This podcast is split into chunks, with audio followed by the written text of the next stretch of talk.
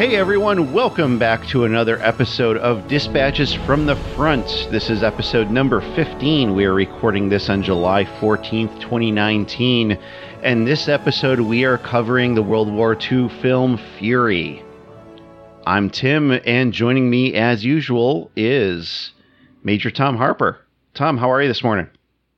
I'm good, and I feel like folks listen and they're waiting for you to, to say that I've been replaced on the show, and then they let out a cheer, and then, but instead you say that I'm still here, and they go, "Oh, he's still around." Replace? Why, why would we replace you? Because that's the way of the military, right? You grow a little long in the tooth. They bring in somebody newer, younger, and better to replace you. It's just the way of the circle of life. It, it could be. And it It could it be. would be on brand for the show. You know, it's a military podcast, so you know. Tom's been reassigned, and He's- uh, yeah, he's been PCSed to this other podcast, quote unquote, which I'm like Creed in The Office, where he like starts that blog and they tell him it's posted to the internet and it's just a Word file that he types into. Yeah, don't worry, it'll that recording will be up tomorrow. Okay, That's right. That's right. right in the gar, right in the recycle bin. then we bring in a rotation of TDY hosts. That's Uh, right. some of them, you know, with varying specialties. That you know. All, all with far more talent. no, no, Tom, you are you are irreplaceable, my friend. Irreplaceable. you're you're you're stuck here with me. But to your question, I am good. I'm I'm good. This is. Uh, I'll, I'll have some comments on Fury at toward the end when we give our final thoughts. But this is a movie that when we decided to record it, I was really glad because unlike I, I feel like so far we've done movies that have are either classics like Saving Mm, Private Ryan or will probably have that status you know in a, a few years down the line. Yeah. Black Hawk Down. Maybe We Were Soldiers I don't know but this is one I, it's probably it, it, it is the most recent film that we've done yeah. 2014 release date. And I've only seen it once before watching it to prep for the show and I wasn't sure how I felt about it Mhm. so I really wanted to get the chance to, to watch it again because I don't own it, and uh, I was I was glad to get the chance to watch it again. I I'll share my thoughts overall with that second experience at the end, though. Cool. Very good. You got to stay around to the bottom of the cereal box to get the prize. That's right. That's right. yeah, Fury is uh, Fury's an interesting movie. I'm I'm you know along with a lot of things in in World War II, uh, tank combat is one of the things that tends to kind of fascinate me, and it's you know very interesting now than. Uh, or it's very different now than what it was then. I mean, it's you know we're we're going to talk about some of the the tanks uh, involved in this film, the things that we see, you know but now everything is is computer it's all computerized i mean yes there's an absolute lot of uh, uh, talent and decision making and that kind of stuff that goes into crewing a tank now but you know you've got uh, they have you know guided shells now guided artillery they've got uh, uh, you know computer supported targeting that kind of stuff and in world war ii it was uh, you know, there, there was no computer supported targeting. It was basically looking through a scope, just like looking down the iron sights of a rifle. And that's how you're shooting. Uh, that's how you're shooting the, the, the cannon on these things. And, you know, you're having to mentally account for your speed, your target speed, terrain, environmental factors, all that kind of stuff. And uh, it, really, really fascinating stuff. And, and how they're built and why they're built in certain ways and how they're armored and you know the the the navy likes to to talk quite a bit about that close quarters living uh, on ships especially submarines because they're even more compact. And we really see from this movie especially the the couple of times that fury is is tr- literally called home because these guys live in their tank. And um, that kind of close quarters living is uh, really just kind of like a subculture unto itself, and, and tankers really are a a, a, a subculture uh, w- within the army, and especially at this point in time where a lot of it was really evolving and kind of coming into its own. So And, and I thought they Yeah, brought out a fair amount of that in this movie.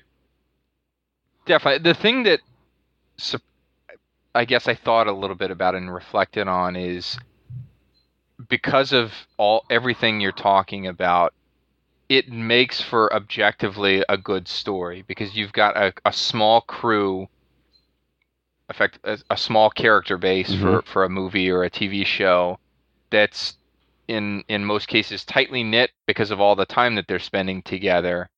Um, you see that in terms of some a lot of the air combat movies that have been out. I, Memphis Belle comes to mind, right? Oh yeah, yeah. Where you've got a bomber crew, and you've got a lot of air combat movies that are out there that that have.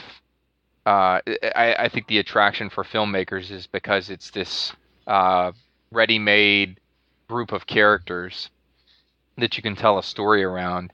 But there's not a whole lot of movies out there about armored combat. No. Uh, you know, in fact, I can't. I, I'm going just racking my brain right now. Fury may be the only modern movie. I say modern, like from from 1980 on, that comes to my mind immediately. That's exclusively about armored combat or you know a, a tank crew Yeah. in any any war. Um, and so it, but it's just interesting to me because I it, like it, it sets up well for you would think for a story to be told around it. Whether you're making up sort of a fictional crew like you have here in Fury, where you're telling the real story hmm of a tank crew. Yeah. And I think the other side of that is even though I, tank combat, as we'll talk about it, it was explicitly brutal here. I mean, it, don't think for a moment that these guys were somehow more protected than the, the average infantry soldier or something like that just because they were riding around in armor. Yeah. they really Um, just become armored so- targets uh, because Yeah, they stand exactly. out When- so much. and and then you're you're trapped in that box when that when that round penetrates the armor and Mhm. burns through. So, uh, but even the life expectancy. So if even if you say, well, hey, you know, people aren't making these stories because not a lot of tank crews survive the war. I mean, it's a high fatal- fatality rate. Uh, The same thing. I would say the same thing about some of these uh, all the the bomber crews and Mhm. and whatnot. uh, You know, so I. Who knows? I I'd like to see more movies like this Yeah. um, because I think there's some there's a lot of interesting stories out there about it. Uh, this one happens to be, and we'll talk about it toward the end. Sort of a it borrows from a lot of real life stories, Right. but isn't it, it's not a true story of a single tank crew or any any particular character. Yeah. Well, so let's get into it. Um, this movie, as you mentioned, was uh, done in 2014, released in October, wide release. Both written and directed by David Ayer, who, even if you're not familiar with the name, uh, you may have seen or at least heard of a lot of the stuff that he's done. Um, he did uh, films like End of Watch, Suicide Squad, Training Day, and Bright. Uh, Training Day is one of my favorite movies. I absolutely love that movie. Uh, for those who haven't seen it, that's more of a law enforcement uh, oriented film, and it is just fantastic. It's really gritty. It's uh, it's a pretty hardcore film, um, and. A lot of the stuff. I mean, you look at Training Day, you look at Bright, you look at Suicide Squad. Squad. Uh, End of Watch. I don't remember End of Watch. I don't know that I've ever seen it. Michael Pena's in that. That was I Oh, think it's Jake. Gyllenhaal and Michael Pena. They're they're a couple young police officers Oh, okay. in All right. L.A. if I'm not mistaken. Very good movie. So Brutal, but very good. Yeah. Yeah, so so clearly David Ayer likes things. Uh, he likes the the the police and military oriented uh, genres. He his films have definitely a much darker tone to them, um, not only in story but also in their actual visualization.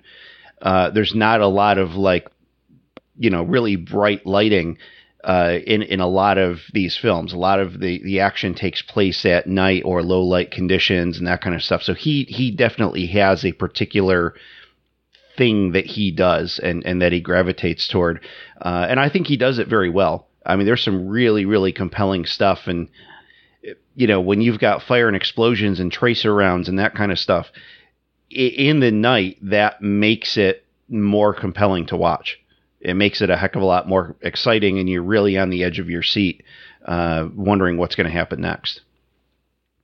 So uh, tom we, we i know we've already kind of talked about the general concept of the movie but get us a little bit more into the plot. What what happens here?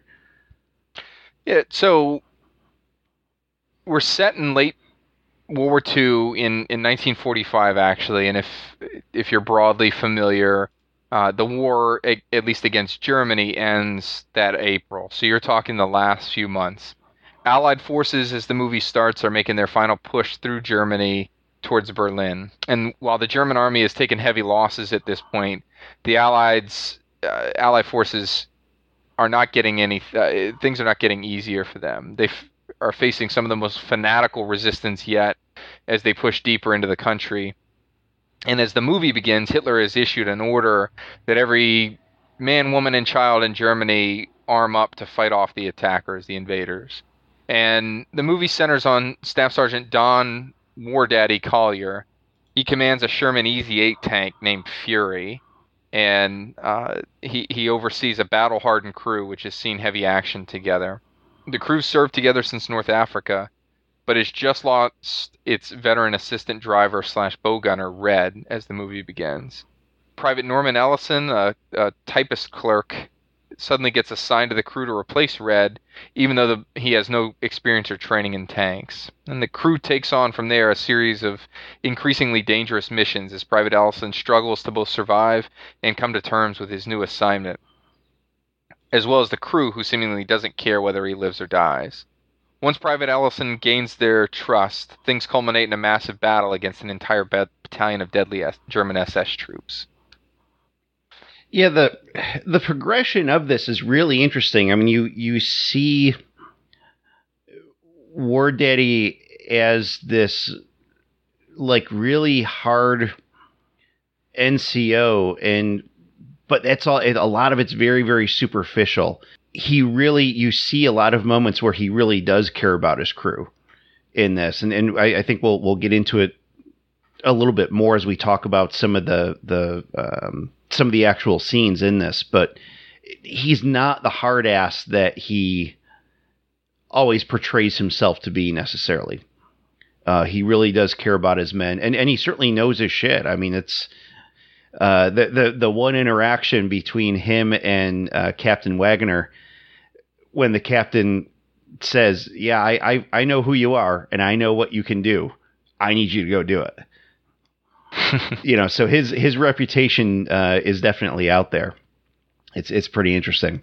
So we talked a little bit about tank warfare, uh, and, and again, tank warfare in World War II was definitely different than what it is now. Even though, really, modern day, we haven't seen all out tank warfare, and and for for anyone who might be up on some of this stuff, I mean, th- there's even some discussion of largely eliminating tanks from our arsenal because the technology has advanced so much that the perceived effectiveness of mobile armor in a battlefield is negated by our ability to essentially launch shit from sitting here in central New York uh, to any point in the world.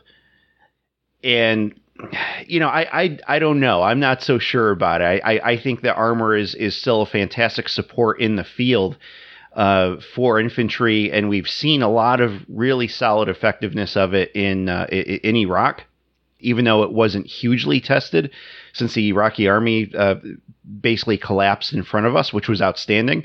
But you know, maybe that's also part of the uh, part of the arsenal of the modern tank. Uh, well, actually, of any tank, I, I, even going back to World War One, was the psychological impact of seeing a tank to infantry and immediately making people throw white flags up because holy shit, this thing looks mean and impossible to beat, and we're not going to fight it. So, yeah, and there, what's interesting is that some of that that thought process is reactionary based on the type of combat we've faced mm-hmm. the last 15 18 nearly 20 years you know because you know folks will point to hey we, we've we fought these counterinsurgency battles where has where's the need for a tank when you're fighting house to house building to building mm-hmm. uh, or, or in an insurgency type situation you're you're you're either not able to effectively use the armor for what it's designed for, Yep. or we're not facing even near peer counterparts. Right. You know, a tank's uh, expensive overkill, Mhm. effectively, or it's just a big target that that is not all that effective. Yeah. And there's been a shift, I would say, the last three to five years where the the army has has tried to pivot back to preparing more for a near peer type war hmm where you know if you go out to the National Training Center or down to JRTC at Fort Polk, uh, the, the focus is really shifted more to these uh, large force type encounters. That you know, that if if we're not if our skills to fight a peer, including a peer that that wields uh, you know effective armor or, or technologically advanced armor and stuff like that, atrophies, and uh, you know we we become an army that's exclusively uh, there to fight counterinsurgencies. What's going to happen inevitably when when the next conflict comes up against uh, you know an actual nation state, hmm whether China, Russia, whoever you want to pick. Um, and so I, it, that's been a real interesting shift. It's been a good shift for for armor because you know now all of a sudden, um, when they're not being parked at the National Mall in Washington D.C., they've they've got some business to to be involved in.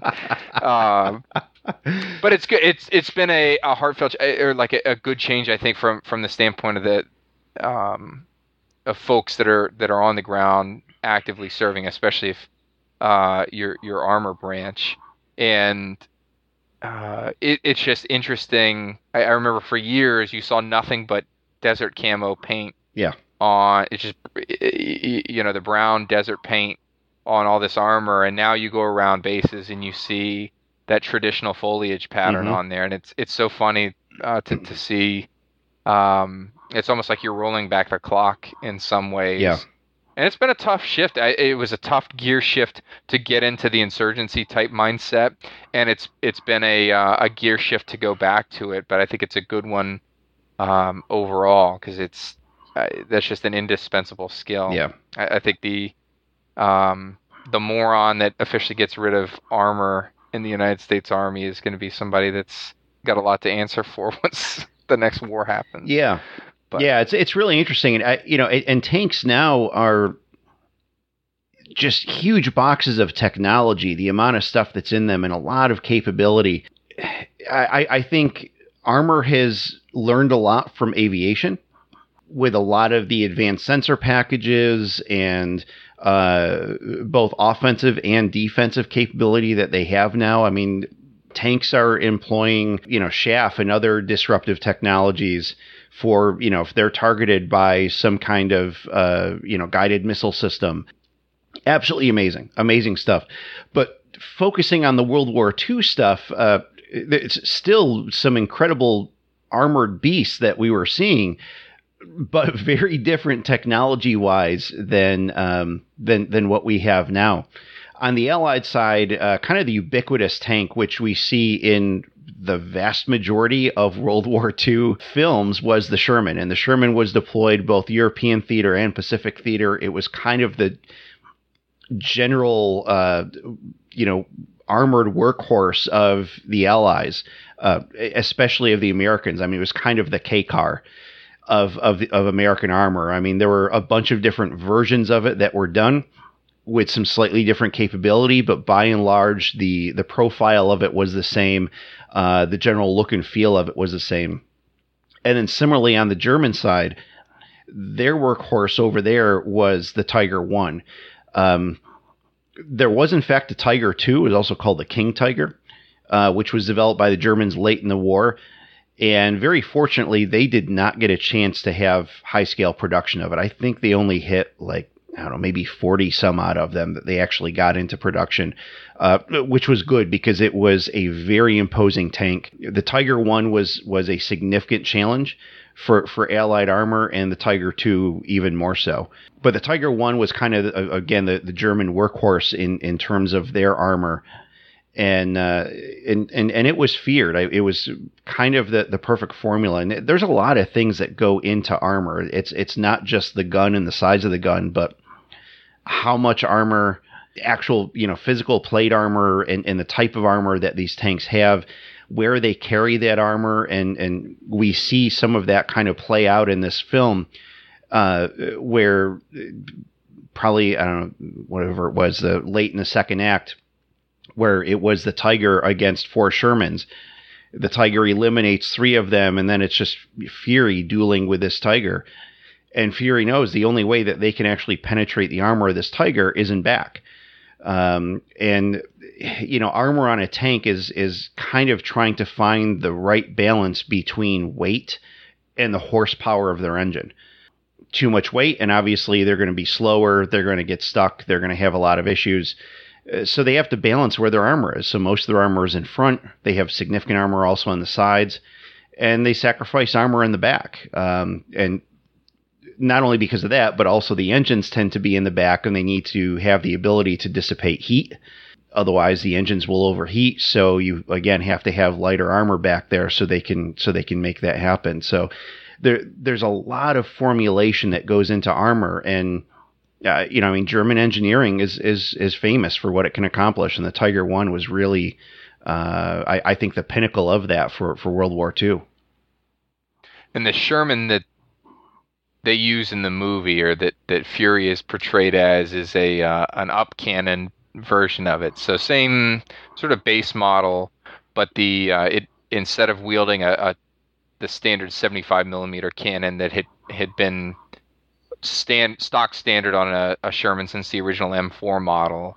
Uh, this one wielded a 76 millimeter cannon, which was important. It seems like a small difference, uh, but the the uh, the the original Sherman cannon could not penetrate Tiger frontal armor at any mm-hmm. range, mm-hmm. and at least uh, the 76 millimeter still didn't have a great shot at it, but at least at, at a closer distance, uh, you know, if you got a good shot on it, there was a chance that you could penetrate there. And the, we'll, I guess we'll talk about this, but you know, you see that in in Fury mm-hmm. as they mm-hmm. engage and and put a round off the front of front of that thing. Um, but it's interesting. I'm glad that they went with the Sherman as opposed to to uh, number one because it it's just such an iconic tank. Yeah. In in any conflict, but also because it's it's a vulnerable tank. This is not, as we talked about at the beginning, this is not a uh, a rolling fortress, mm-hmm. and it's certainly not something like the Pershing that that had the ability to to punch a hole in a tiger yeah. at distance. I mean, this is uh, this is a tank that's not incredibly fast. I mean, I think its its top speed is uh, what 20, 23, 25 miles an hour, something like that. Probably. Uh, you know, it's a it's a relatively small tank. Yep and uh, with a, a tight confined like very austere crew space. Mm-hmm. so i think it just sets up perfectly to, to be its own character in the story. Yeah i mean the, the sherman was really ideally a good infantry support tank. It was not really built for armor on armor combat. Um, so but that's what the utility of it really came to be. And and because it was smaller it did have some better maneuverability than we saw from heavier armor. And, and and like you said i mean there there were tanks that the allies put out there that could counter the tiger uh, but those are bigger and slower and more expensive and more difficult to deploy and all that stuff. So the the Sherman really became uh, very utilitarian and you know, you mentioned the the different rounds and kind of that impenetrability of, of the Tiger. Nothing. I, I, I think the biggest pucker factor in this whole movie was whenever a round ricocheted. Yeah. That, that's something uh, you don't even need to know anything about anything, oh. but to to watch a tank fire around and it ricochet off of another tank. You you know, it's like an oh shit moment oh. that's unmatched by anything. Oh, it totally is. I mean, it's just it, it, and again, especially because you know some of these they they emphasize tracer rounds in this. So you could actually see these rounds go off and just the sound that it made and, and that, you know, careening off of the armor eh, when it happened and you know, of, of course, depending on on who's firing on who, you know, when the ricochet goes off the Shermans, it's like, oh, you know, you have a bit of relief, but still, it's like really intense. And then when it goes off the Tiger, it's like, damn, they just cannot penetrate that thing. So, Uh, really, really challenging. Um, yeah, I, I could go on about armor for a long time. I'm I'm absolutely fascinated by it. Um, we have a great cast for this film. Uh, Brad Pitt uh, pl- plays our lead, uh, Sergeant Collier, War Daddy. Shia LaBeouf, who uh, what was his thing? He's no longer famous. Was that his thing from a few years He- ago, he- he's he's given up fame. I don't know. where he wore like Hey, a this- paper bag over his head or something? His character in this movie, I f- like he didn't have to act. Like he's just that weird. Like this this is probably yeah, his character name in the movie well his nickname is is Bible.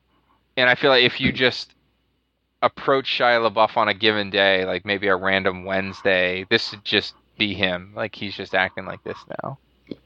it's it's so interesting because the the how the characters were portrayed in this movie and again you consider these the the close quarters that they had to live and, and work within they were so starkly opposed to each other so entirely different which you saw some conflict amongst them but by and large they they worked together and i think it's because they knew they were dependent they all depended on each other for survival. I mean, you look at the roles within the tank. You've got a commander, you've got a driver, you've got a, an assistant driver, uh, you've got your loader. I mean, all, so every single role of a tank crew is absolutely critical. And if you lose one, you're really screwed. I mean, there there are essential functions that just don't happen. So it was really interesting to see these conflicting personalities deal with each other. And yeah, Shia LaBeouf playing Bible was he was one of those guys like you constantly rolled your eyes at the stuff he was saying, but then he goes and does something that's like really meaningful for the crew, and and it, it was interesting. It was Yeah. interesting. Uh, Michael Pena, who we oftentimes see in, in in comedic roles, and he's an outstanding comedian, uh, plays Gordo, and uh, Gordo still had some comedic moments in in in this movie. Also, uh, I. I you know, one of his more notable ones early on after uh, Private Ellison joins him is they're they're going down the road and they see the the girl on the bicycle and he's like, "Yeah, she'll fuck you for a candy bar," uh, and it's just you know kind of this out there type of thing, and then of course Bible and, and ends up. Uh, um, you know, basically uh, lashing out against Gordo for saying it, and you know, for uh, blasphemous comments that uh, will, will displease Jesus, and it, it just really, really interesting. Um, Jon Bernthal, who a lot of folks know uh, from Walking Dead or from the uh, Punisher uh, series, the Marvel series that was done on Netflix, uh, plays Coon-Ass, who is. I, Tom, I, how in the world would you describe Coon-Ass? he he's like if you took if you boiled down Bernthal's character in The Walking Dead, like if he was never if he just never wandered out of like the North Georgia woods and Mhm. joined the police or the sheriff's department Yeah. there, uh, that would be Coon-Ass. Yeah. I will say his haircut in this movie uh, looks about like a haircut you would get at the post exchange. you, know, you pay your seven bucks, you come out looking like coon ass. Yeah, yeah, he's very, um, uh, very much what you'd expect, like redneck GI. I mean, he's kind of like the, you know, you you you look that up, and his picture it comes up on here. Uh, we mentioned Private Ellison a couple times, uh, largely just referred to by his first name Norman, uh, played by Logan Lerman, who's an actor I'm not really familiar with. I, Tom, would you? He's been in the. I haven't watched much of it, but the Percy Jackson and the Young Olympians movies. Okay. I think that's where he got his start. But he's born in '92, so he's a younger actor. Yeah, yeah. He he does a great job in this, and you know, really is a. There's a lot of fish out of water with him. He he mentions, you know, basically, hey, I was just a type clerk working out of a headquarters, and they stuck me in armor. I, I think uh, Jon Bernthal uh, Coon-Ass asked him, he's like, hey, you know, you you go to tank school? He's like, no, I've never even been in one. and so, I mean, truly, they have to like give him an orientation to here's how a tank works, and here's your job and you know by the way here's a you know go get a bucket of water because you got to wash the blood out of your seat really uh, yeah very very fish out of water and and clearly he's never even been in in combat and you know every soldier's an infantryman and he certainly had that training from from basic but beyond basic he's he's never seen anything that even looked like combat He's like the private Upham of this movie. Yes. Upham from Saving Private Ryan. oh yeah absolutely Except he didn't try to bring his typewriter along to the tank. Get rid of that crap. Uh, and then the other notable in here is Jason Isaacs, uh, who you know we see in, in everything from um, uh, um, oh gosh, uh, Harry Potter movies to The Patriot. The Patriot to gosh, I mean, yeah, a lot of really really great movies. Incredible actor. Uh, he plays Captain Waggoner, who has know, maybe three appearances in the movie, but he's basically the catalyst for you know here's Fury's next mission, and and it works out well. So. So Tom, w- w- walk us through here. I mean, we, we saw a really kind of gritty scene that this movie opened up with. Again, it was it was dark. There's a lot of fire. There's a lot of destroyed armor, dead infantry, dead horses, and wagons blown up, and that kind of shit. And uh, you see this this German officer on horseback coming in, and and so that's kind of how we get introduced to this film, and it's it's a really neat opening scene. Yeah, it's. I think it dispels with any notion right away that there's any safety in this tank, and it's it really mirrors the end scene Mm. because they're Yeah. in in a way there's all this carnage and destruction around them, and yet they're they're the only survivors like in the safety of this tank or the relative safety of the tank. Uh, they've got there's that quick shot of Red who's been decapitated by a round that's punched through hmm but he's still in there. They haven't been able to even, uh, you know, get a breath of fresh air to, to deal with either physically or emotionally, like, you know, the fact that their friend and crew member has died. And it's a really interesting intro to Collier because it's not, there's no scene where he's like, oh, you know, giving instructions and, and, uh, looking after the men. You see him jump out of the, the, uh, hatch onto this German officer and stab him right in the eye. So it's a hell of a way to meet a character. And uh, gets back in, and finally, uh, you- you really meet the crew in earnest as they roll back into to base, and it's just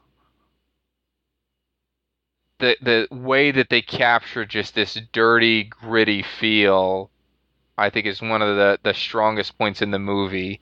Uh, and and there's this they use it a couple times. It's this POV shot from the view of the tracks on the Sherman, Mm, mhm. and as they're rolling into the uh, the forward operating base or, or whatever their camp is, it's just mud caked and, and just spinning off of the tracks, and it that scene stuck with me the first time I watched it, and I was looking forward to it this time again, and it had the same effect where it's just like that encapsulates the whole movie. It's just like nothing's cl- nothing's clean except for Private Ellison when he shows up. He's uh, spick and span, and then their young lieutenant, who lieutenant. doesn't last very long. that lieutenant is And I have to say- hilarious. Let me say something myself. I th- I have an axe to grind because as a former second lieutenant myself, how junior officers are portrayed in these movies like irks me. Why can't they have like a reasonably competent officer? This guy is like bumbling, his hat's on crooked. He's like stuttering and stammering to, to talk to his troops. You get the classic moment where the he gives the order, you know, and this is after Ellison joins the Yeah. crew, but he gives the order to, to go out and execute this mission, and the the no one uh, moves. yeah, the yeah, well, yeah, no one moves, and the NCOs are just kind of like looking at him, and he's like, "I gave an order, damn it," or something to that effect. And War, and War Daddy's like, like, "Come yeah, the enemy's not going anywhere. Yeah, Does that happen? Absolutely, every single day on every single post uh, or base in in the military.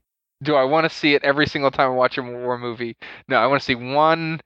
Like, can we get one more person that's that's sort of like Major Winters Yeah. when he was a lieutenant? Just reasonably competent and not a like just a incompetent asshole. But anyways, that's no, you know, it, it's a good I- point, and it is a bit of comedy relief, but it, it also underscores the measure of respect that everyone else has for War Daddy. That I mean, part of it is the lack of respect that they have for the lieutenant, and not simply because he's a lieutenant, but because he's clearly unseasoned. I mean, there's not even a speck of dirt on his uniform. I mean, that's you know, and, and, and these guys are covered in dirt and grease and blood and everything else. And and he's out there in in kind of a sanitary mindset giving orders and can't even like competently do that. But then they all look toward Daddy and you know, they they're gonna smoke their last cigarette and you know once war daddy says all right let's mount up then they do it because they recognize i mean he he is e- even though it was announced that he was going to be the platoon leader he was the platoon leader anyway you know Yeah. when I, I will say they they really accurately capture. I mean that's that's the NCO Corps in in a nutshell Mhm. right there. Right, you've got a a very experienced. Uh, you know, he's not the highest ranking right as a staff sergeant, Mhm. but he's incredibly experienced and gets leaned on yep uh, by a lot of folks, and that's that's it in a nutshell. And it's the situation he finds himself in is a, a a good introspective into his character because they've just come back from this battle. The question gets asked, "Where's the rest of the platoon?" Like we're it, yeah like Yep. as if they're just like out like dicking around, like doing donuts in their tanks. Oh, they'll be here in a minute. They just decided to get some chocolate bars. yeah Uh, they're the last surviving tank. The dead body of Red is still sitting in the tank. hmm Um, and they they get tasked to go right back out, and you you get uh, the Collier sort of buys him a tiny bit of time, but effectively he has to go back, deal with this brand new private in Allison getting assigned to his tank. He's got to uh, somehow process the the death of Red hmm um, while also getting him like kind of cl- his remains cleaned out of the tank.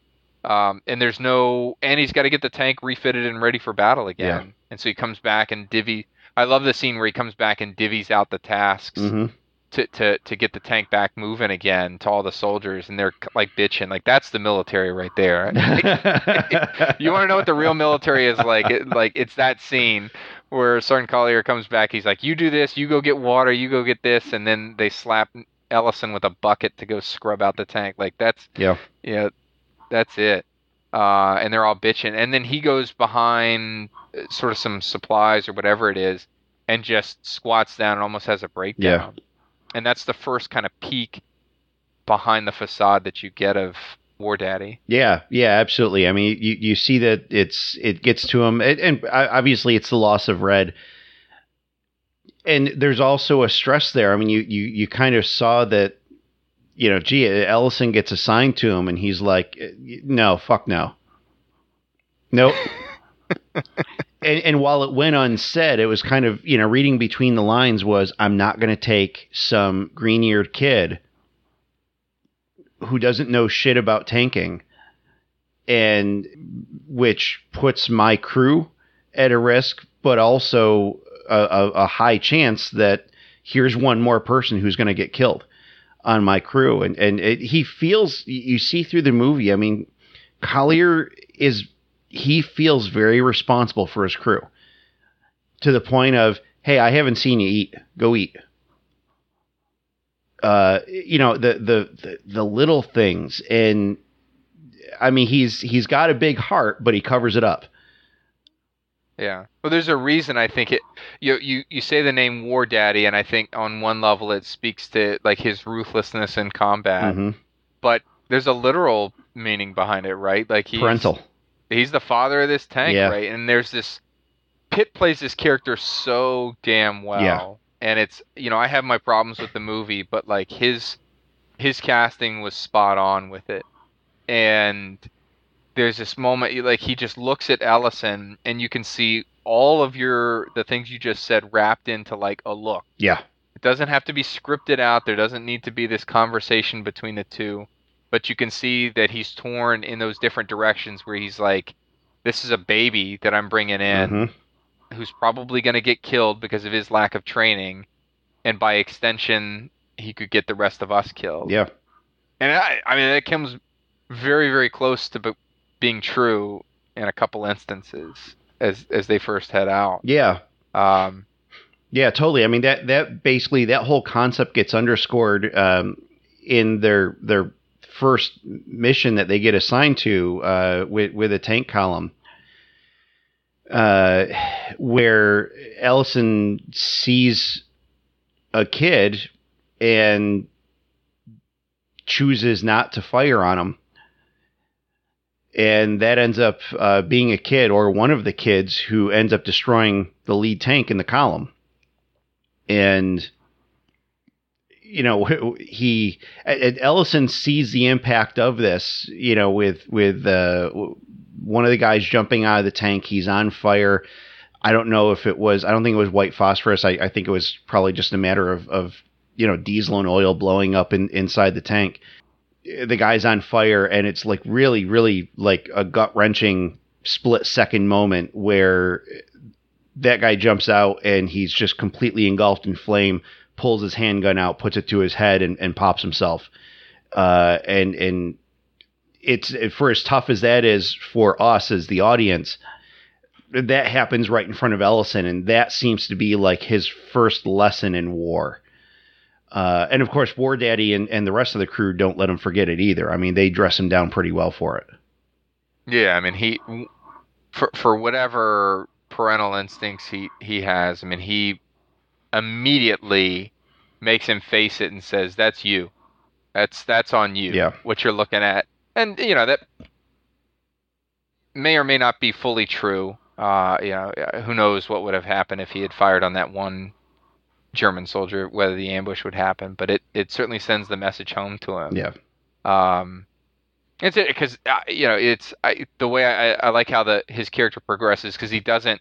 It's not like he looks at that situation, Ellison, and, and says like, "Oh, okay, well next time I'll fire." Right, right. Like I'm good now. I don't want that to ever happen again. And like the light switch flicks, and and all of a sudden he's like this ruthless, effective soldier. no, no, Um, not at all. He, like he's clearly traumatized by it, and you know I think it. He still has that moment of hesitation uh, the next time around. But also shows you we're talking about uh, the the vulnerability of these tanks. But that's granted they're being hit with a Panzerfaust at close range, Mhm. but uh, you know it's not like that rocket bounced right off the armor and and went anywhere. That's one shot yeah. that that went right in and uh, likely killed the entire crew hmm uh, in one shot there. Um, and for reference, though, to to to folks, I I know we're not digging terribly deep into history, but at this point in the war, uh, you know, Germany was sort of scraping the bottom of the barrel when it came to the the men and, and folks who were making up its armed forces, and so.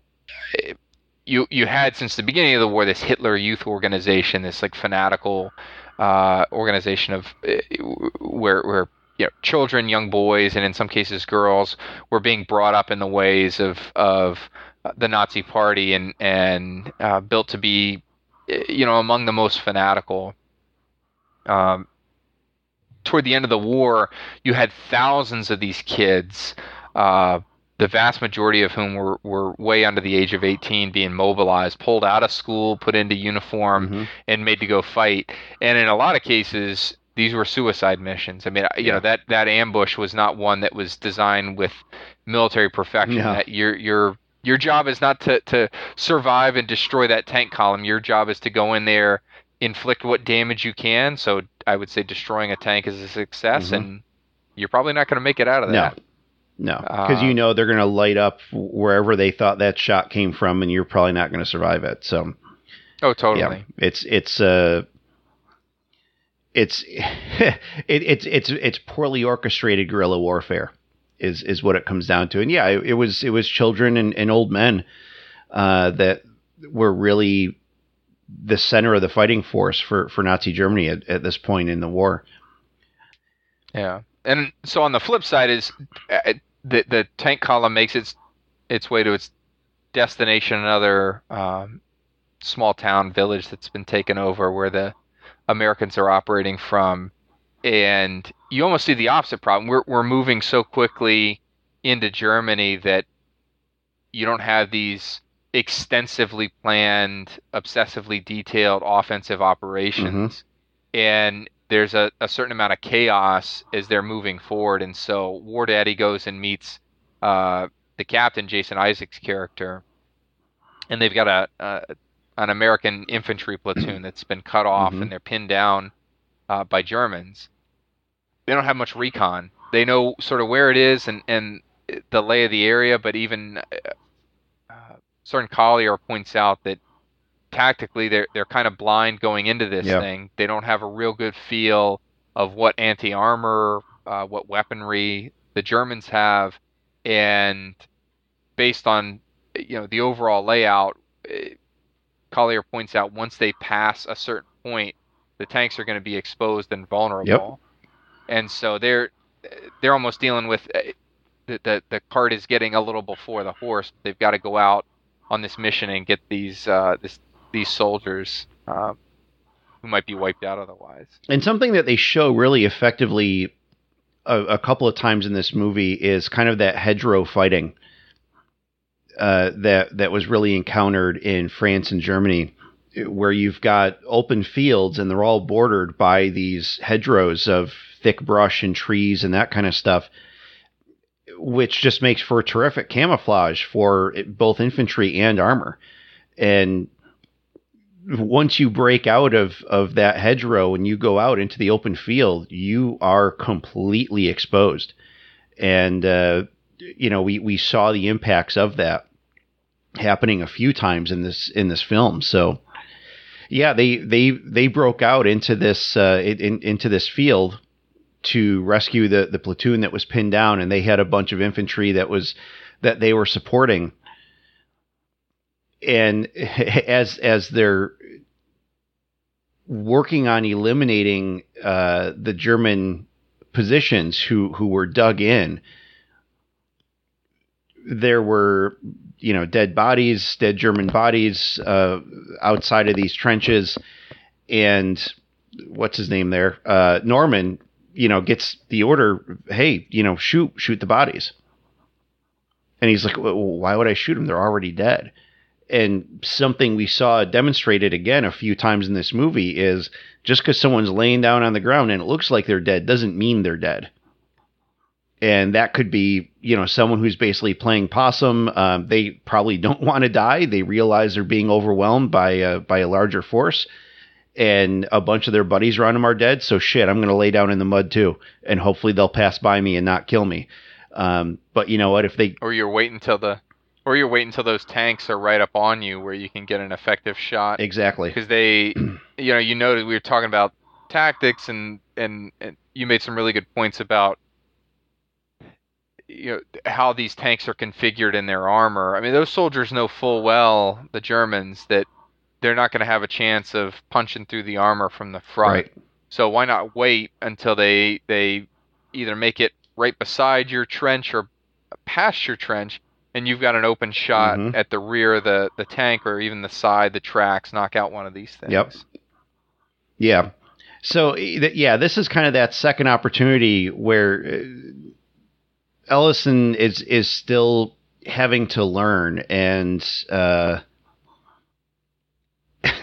obviously the, the the crew doesn't respond real well to it, and then we get into this one scene in the movie um, immediately following this rescue, which is which is tough. It's it's real challenging, I, even as a viewer to, to deal with, because you understand the point that Sergeant Collier is trying to make, but also Ellison Ellison is not wrong in the stand that he's making because it, it, it is not only wrong, it is illegal to be shooting an, un, an unarmed prisoner.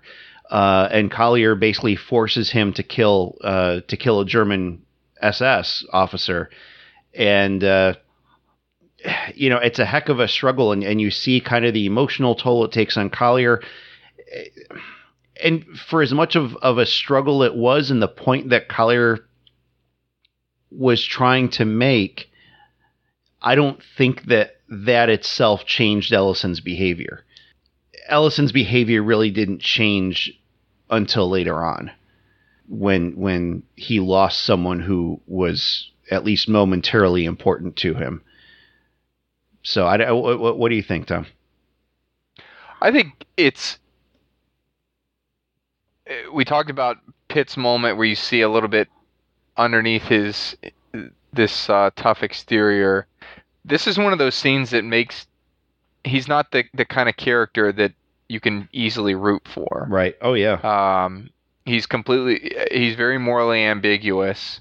Uh, this this scene sets up as one where you would imagine like the adult in the room comes up uh, and and tamps down on yeah this fervor of the crowd to, to kill this guy because mm-hmm. they're all upset. You know, where'd you get this American coat from? Why are you wearing it? And the German, meanwhile, is making this emotional plea like I have a family and whatnot. Pitt comes right up, or Collier comes right up and smacks the pictures out of his hand. Yeah, I don't give a fuck about that, and mm-hmm. like kicks him away. Yeah. Uh, so it's it, it's almost the opposite of what you would expect from a character.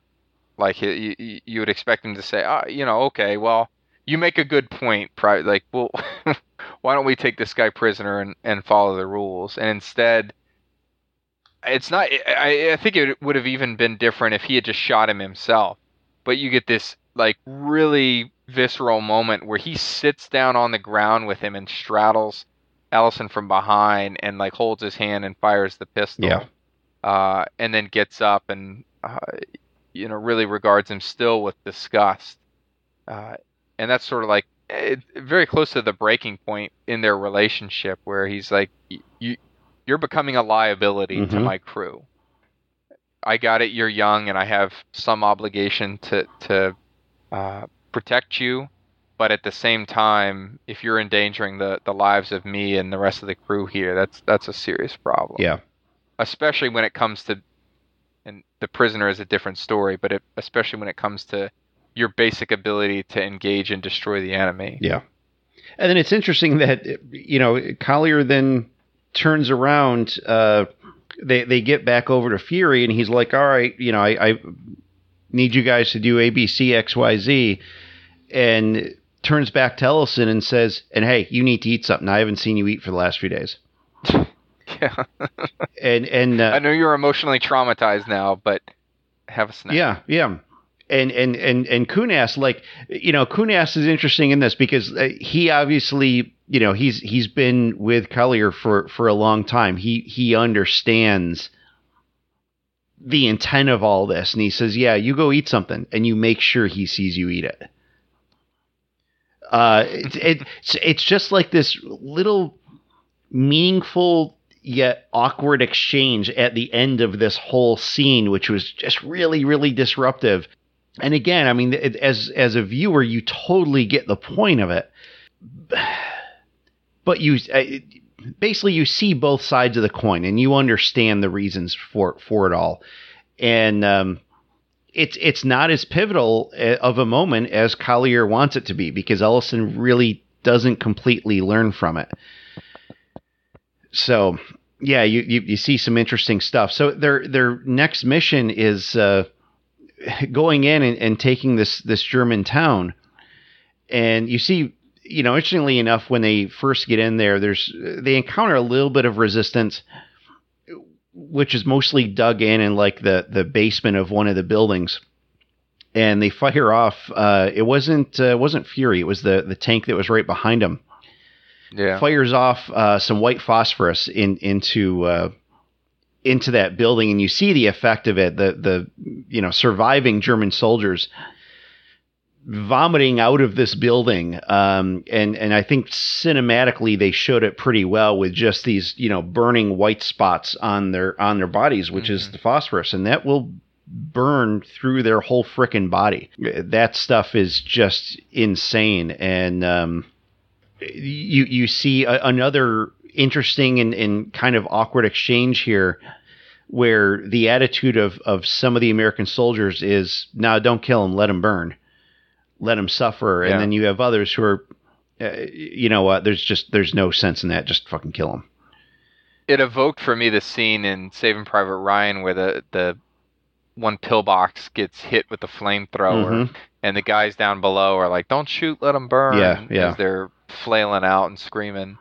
Um, I tell you, my my favorite part of this first part of the scene, and one of my favorite things in the entire movie, uh, is the intercom use between tanks. Mm-hmm. Th- There's this moment in the scene where I forget Ellison is bitching and like c- crying or something, and uh, War Daddy gets pissed and tells him that if he's gonna bitch and moan, not to do it over the Yeah. The damn intercom.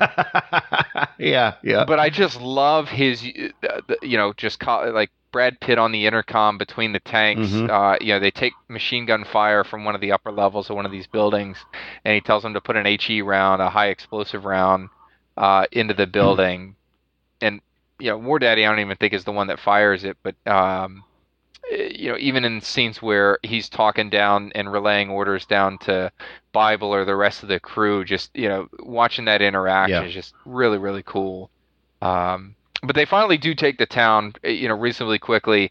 And there's this moment that's very different than we just see a scene where they they take an executor prisoner, but as one of these buildings is dumping out with with folks who are surrendering and whatnot, you get this moment where an SS officer is coming out, and we didn't mention it at the start, but as they're rolling into this town, there are Germans who have been hung with these signs Mhm. that effectively say, you know, I wouldn't fight for the fatherland. Yeah.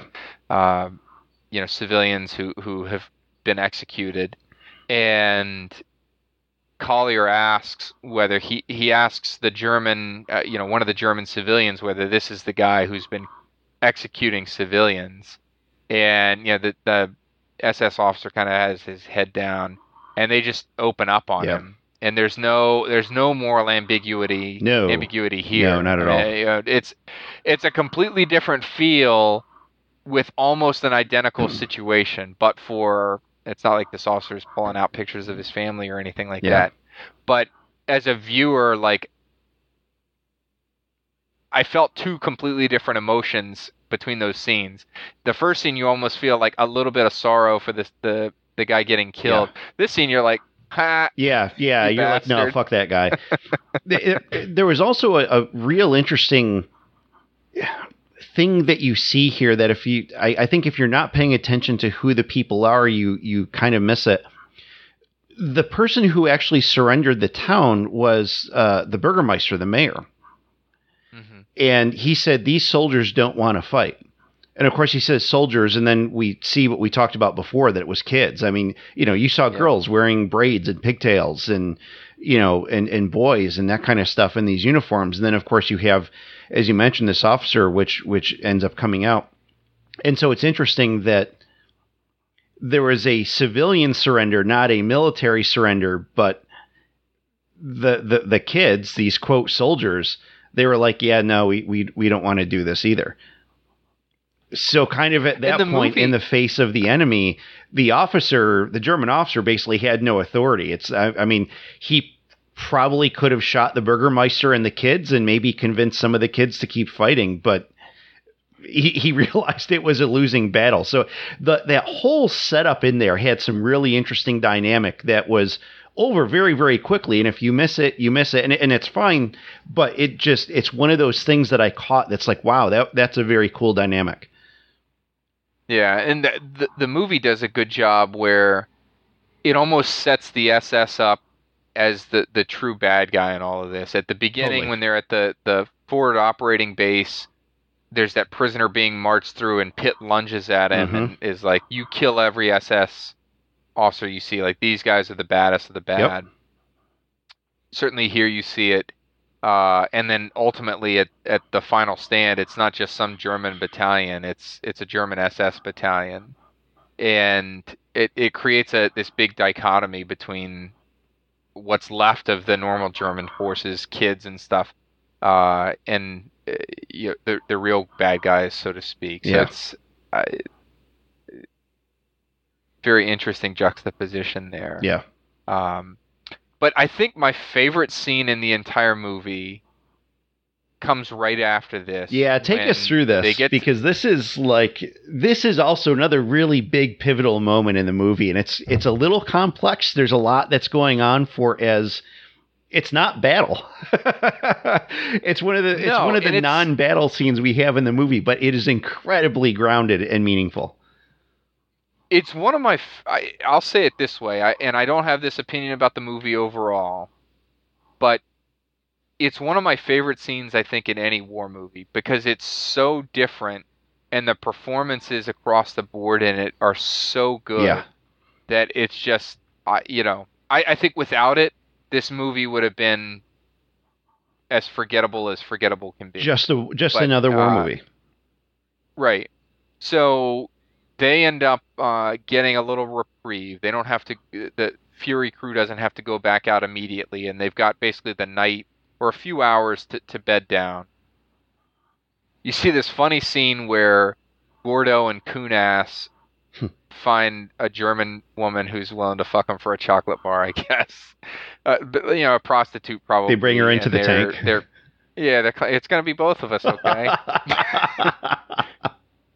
and so you know what's happening there. But then uh, Brad uh, Collier catches some movement from up. Uh, basically, sees a woman that, that's looking down on, on them, a civilian woman from one of the upper floors. So he brings Collier, and initially they go in just in case it's uh, you know some kind of resistance. So they're armed, and they go into this small apartment, and it turns out to be uh, a mother and her her I- don't know t- teenage daughter. She looked you know 18 to 20, 21, somewhere in there, but basically the same age as as Private Ellison. And there's this tense moment, at, you know, initially. I, before that, I should say that the uh, Collier takes Ellison into a room and shows them. It's like this very opulent, uh, you know, apartment, uh, like very ornate, and there's a bunch of very well dressed but dead Germans who killed themselves as the Americans approached, and Collier uses it as this kind of quiet lesson, like these are the kind of folks we're dealing with. Mhm. This this level of uh, intensity. But then you get this this odd juxtaposition where they go into this apartment, and the mother initially is like, "Oh, this is you know these guys are here to to do some damage," but then Collier like hands them a basket of eggs, I think, and Yep. and it kind of diffuses the situation Mhm.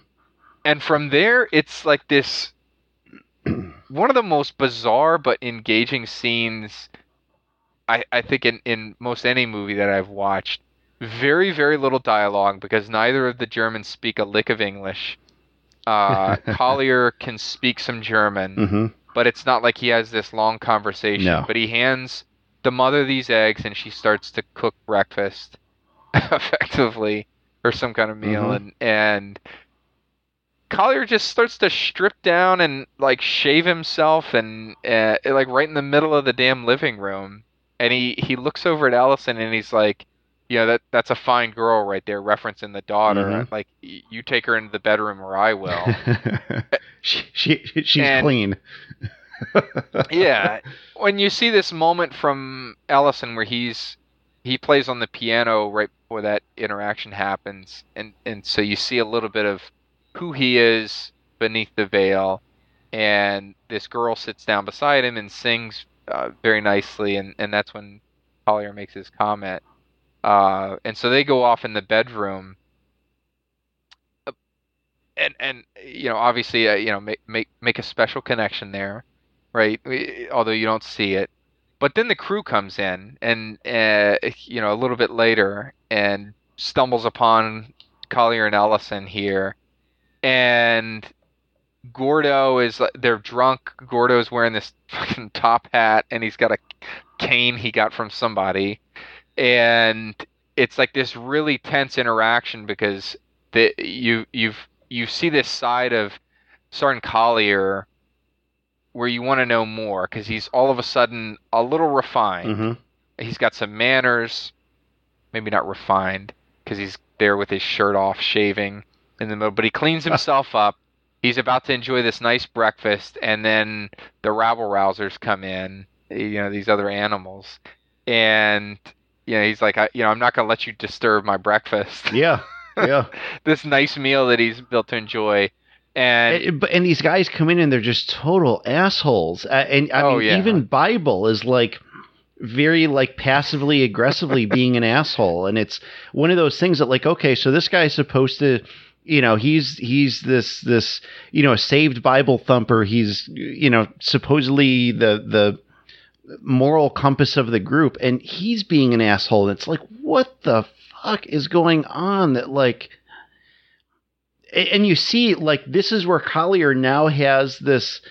You see, he has a great military relationship with these guys, but in terms of a of a personal civil relationship, you now kind of see some of this fracturing in in the personalities and like Collier's just pissed. I mean, he's just sitting there seething.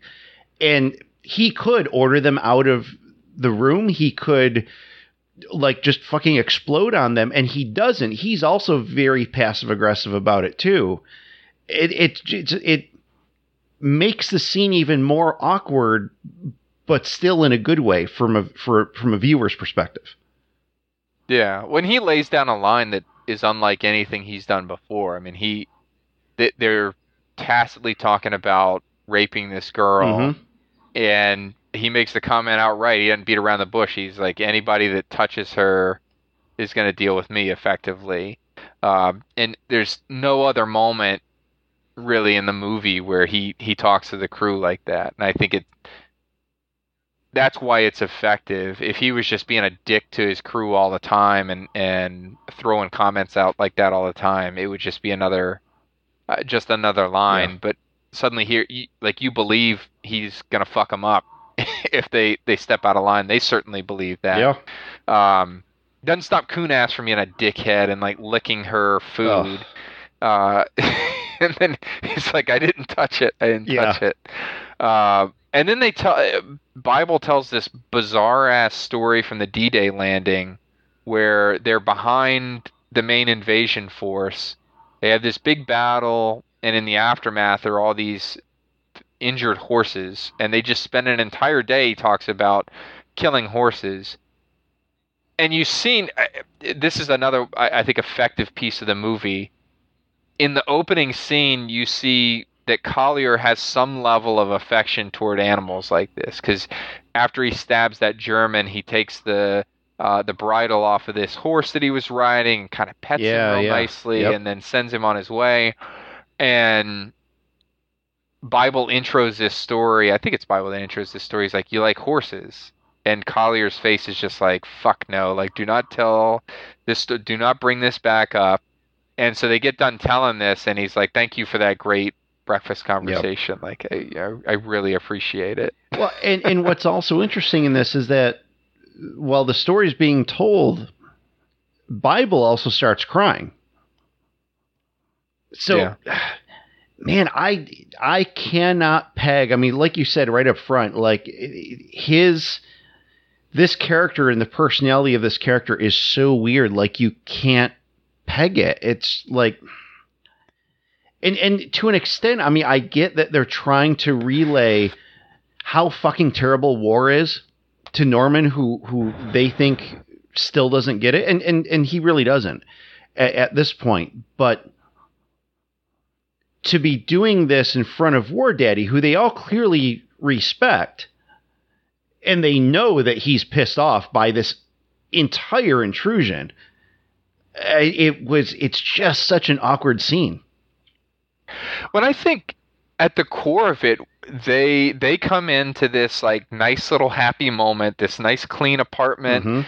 Uh, clearly, Ellison has has had a good time, and I don't think they're trying to piss off Collier, but I think they want to disrupt this little moment for Ellison. Like, oh, you've got a little girlfriend here, mm-hmm. and like this is this is war to you, right? Like you you've you've got this uh, lovely existence where you know you don't have to see the the sausage getting made but let me tell you what it's really like yeah, yeah. and that's why that story gets selected in spite of eh, how much collier doesn't want to eh, want it to be told mm-hmm. and there's such a great moment like one of my favorite lines from gordo michael pena's character is like right at the end where he's like i'm sorry i'm drunk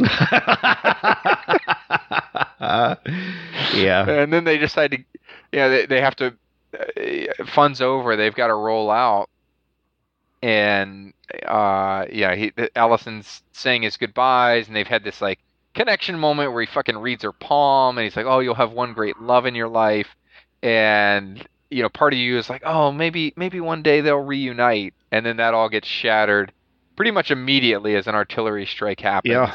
As they get back out to the tank, and to your point earlier, I mean, this is sort of a turning point for Ellison. And it was even interesting how how Coon-Ass handled it. So you know, Ellison runs up to the building and and sees her dead, and War Daddy's like, "Someone go get him."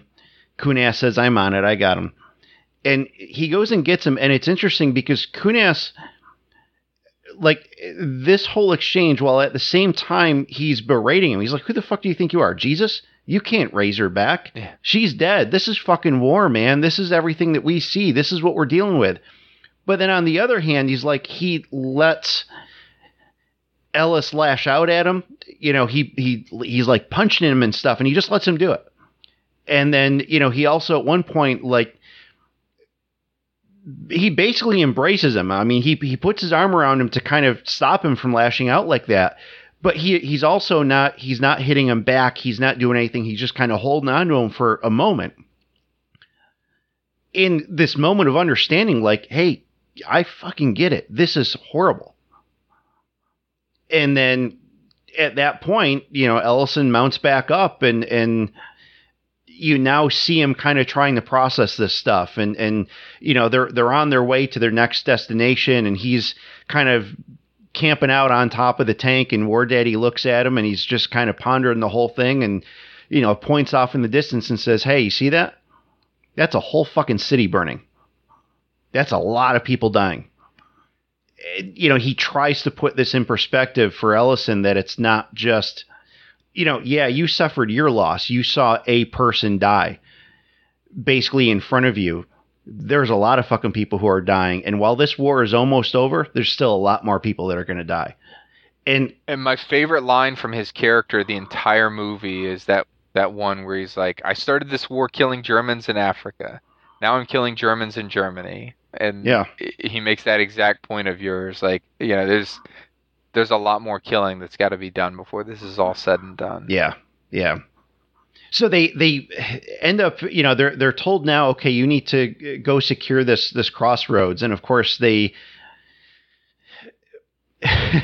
they, they they start off there um, with several tanks, and it ends up being just them, and you know they lose their track, and and uh, Ellison was sent to to to go be a spotter and sees this column of, of Germans coming in, and everyone's ready to to just bug out. They're like, "Hey, that's you know, this is it. We can't fucking hold this. We're we're out of here." Well, you got the tiger battle before that. That that's oh yeah yeah the- yes, the- yes that's how the yeah that's how the other they tanks start are taken out with yep what do they have? Like four Shermans is all they've got Yep. left at this yeah point. four Shermans v one Tiger and the the idea is is you've got this vulnerable point in the supply chain um, that that is exposed, and there's German forces that are moving. Mhm.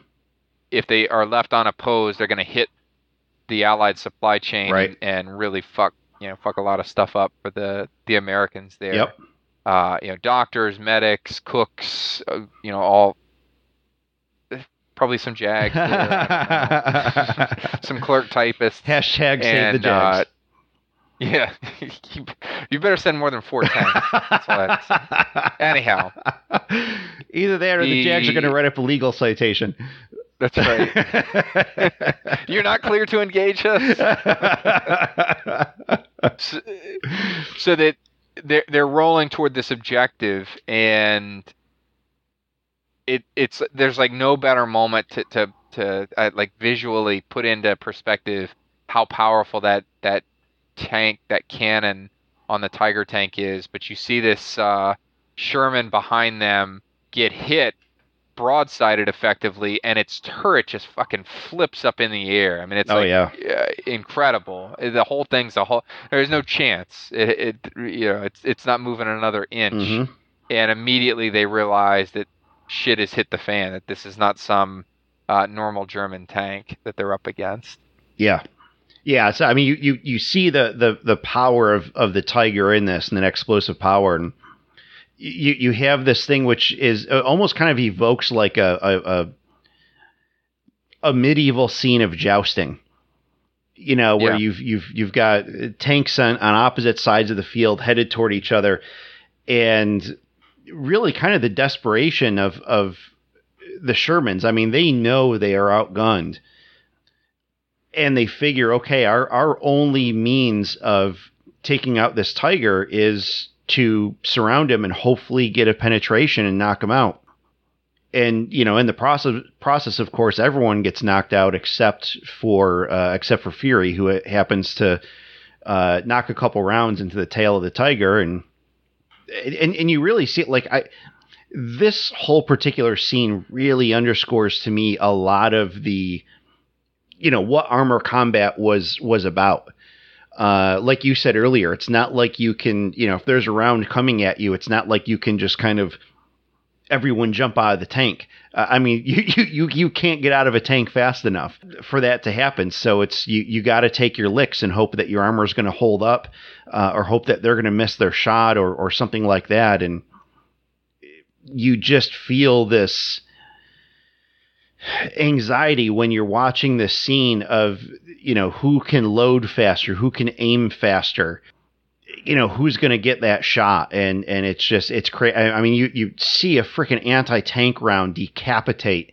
one of the tank commanders which was just mm-hmm. fucking nuts. Like that you know you, you see this armor on armor thing and you just don't expect to see flesh rendered like that. You know and and, and it, even to the point that like it it surprised War Daddy. You know, he sees it happen. It's this was the tank right next to him. He's like, "Oh shit!" That's his buddy. Yeah, yeah, one of the other NCOs he was close with. Yeah, so you know that's just nuts, and, and so they got beat up pretty bad from that. They had a lot of mechanical issues. They had a, a couple of they had some scars. They had a couple of holes punched in there. Um, so you know they they end up limping uh, to this crossroads on their own, and and and they're it. And um, yeah, so you you have the setup to this final conflict, and and of course the the crew's like, hey, you know, we're we're, we're one tank. We have a, a, a bad track. They they ran over a mine. They didn't get to repair it, so they can't even they can't even maneuver. They're just they're stuck. They're a stationary target for the enemy. Uh, and they were about to to to ditch and get out of there. Um, and War Daddy you know, he he understands first of all the consequences of of what happens if they don't hold that crossroads. And his also he also has that comment once again of fury is home. I'm not leaving my home. He's like you you guys can go. It's cool. He's like it's totally fine. Uh, and then you know interestingly enough you you see first off norman who who now he gets it.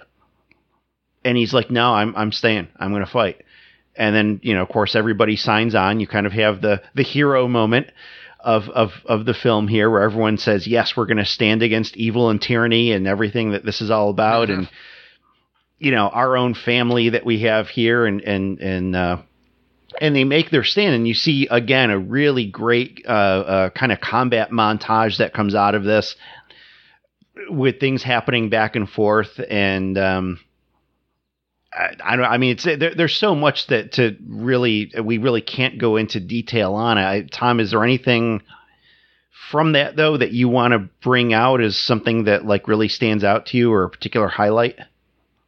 It really evoked to me the same feeling as in a different way, but as the final stand in Saving Private Ryan. Yeah, yeah. Where you've got this, uh, except very different. The Saving Private Ryan, they sort of had this like tiered plan where they had fallback points, mm-hmm. and hey, you know, the Alamo is this this hmm. spot on the other side of the bridge, and we'll blow it.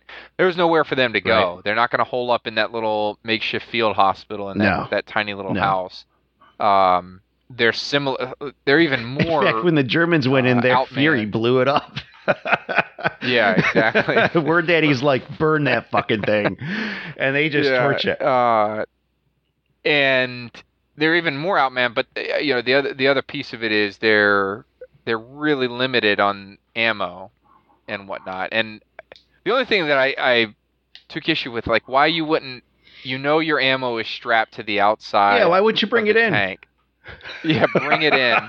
it it's set up for a great scene where they have to pop out and go get it, but I'm like, come on, Collier, like, yeah, bring, yeah, bring your ammo, uh, you know, into it. But they, uh, I, I really enjoyed this scene. I thought it was it was well shot. Um, it would have been easy. It, like at times it was a little tough to tell what was going on, but I think that was sort of the the whole point of it was that this was just a chaotic. Uh, it was almost like a video game, like one of those video game modes where you just fa- face wave Yeah. after wave of Yeah. attackers. Yeah. Uh, except here it's you know bastard SS soldiers or whatever, and, Mm-hmm. and uh, they're slowly running out of resources or whatever. But I think one of the things that really stood out to me was the uh, emotional hit that came with each of the soldiers Oh, dying yeah. in succession. Uh, these are not particularly guys that you're you're rooting for over the course of the movie. Um, eh, you know, Gordo and and Coon-Ass, like they're not real sympathetic characters hmm but still somehow, uh, particularly I think Bible, when he gets killed and there's this emotional moment w- when Collier realizes he's dead from the sniper's Yeah. round, um, that really hits home and I think r- really ramped up the effectiveness of the scene for me. Yeah. Well, and and you know, Gordo basically saved the crew. Um, I mean, he he he Yeah. dropped his own grenade back into the tank, and you know, when when he got shot, and and Norman saw it and yells grenade, and and Gordo, and I mean, basically Gordo knew he was dying anyway. Uh, he grabbed that grenade and hugged it, and and you know, he took the blast himself, and and that uh, Yeah. you know saved most if not all of of the crew in that moment so yeah you you had these these moments like you said with each individual crew member as as they got killed so you know basically up until the end where you know now the sergeant has been shot what three times i think uh, by the sniper. And you know norman's in the tank. He's out of ammo and they're basically saying okay you know what are we going to do? And and norman's like i i really want to surrender. You know he he didn't say i don't want to die.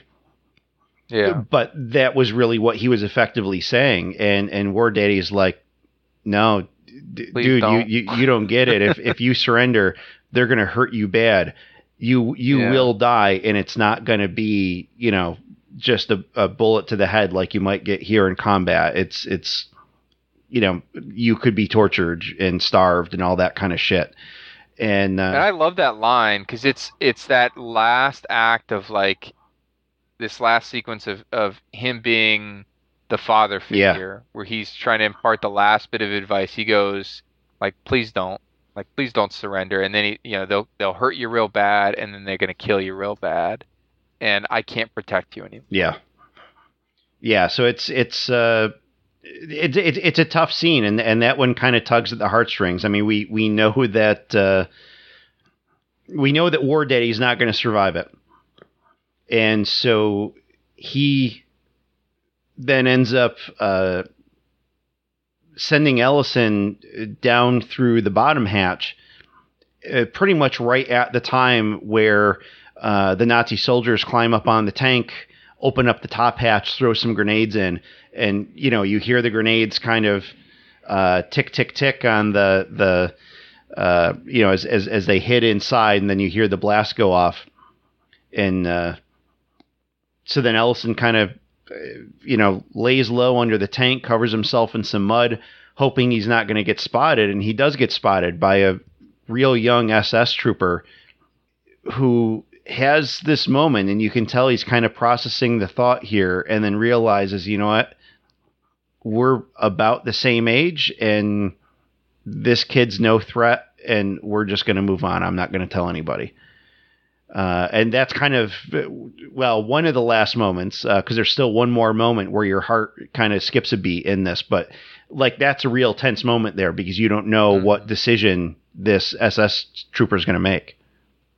Yeah, that one was a little. I that that was probably my least favorite moment, maybe of the entire movie, because it's like you've built the SS up as these bastards. Like I get the the youth portion that they've they've taken, but like in that moment after what just occurred between the two, I, like I can totally see it from the other side where you're saying this, like all this carnage and this young soldier sees probably sees himself in Ellison and like what's what's one more death gonna do hmm uh, for this whole war, but it just I don't know. It was a little odd to me because I'm like the way the SS are portrayed, you would fully expect him to be like, "Hey, I got one. Let's pull him out and stab him real good. like let's hurt him real good, then kill him real yeah, good." yeah, yeah. But it, it it- does. but know- then, I mean, you also have what we mentioned before is like this this backfill that the German military as a whole, including the SS, has is kids and old men, and Sure. who who may not be fully bought into the the doctrine. I mean, they're doing it because they're basically being forced to do it, and it's hey, you, yeah. you know what? If I don't do it, they're going to kill me anyway, and probably kill my family. And so they're just fighting because they have to fight, and so I, I see, I see this as also being kind of a time where you have a cultural shift or a philosophical shift in this because the the Nazi mentality has now is now being infused with people who don't necessarily buy into it. Um, so I mean that was something that kind of further eroded their momentum and their ability to hold out. Yeah. Yeah. No, I see that. I see But that. but yeah, I mean there is also part of it where I'm like, eh, I don't know. I mean, why why wouldn't he say, "Hey, I found one." Stab, stab, stab. Uh, you know, I, I don't know. I don't know. It's yeah. it- You, kind of see that going a couple ways.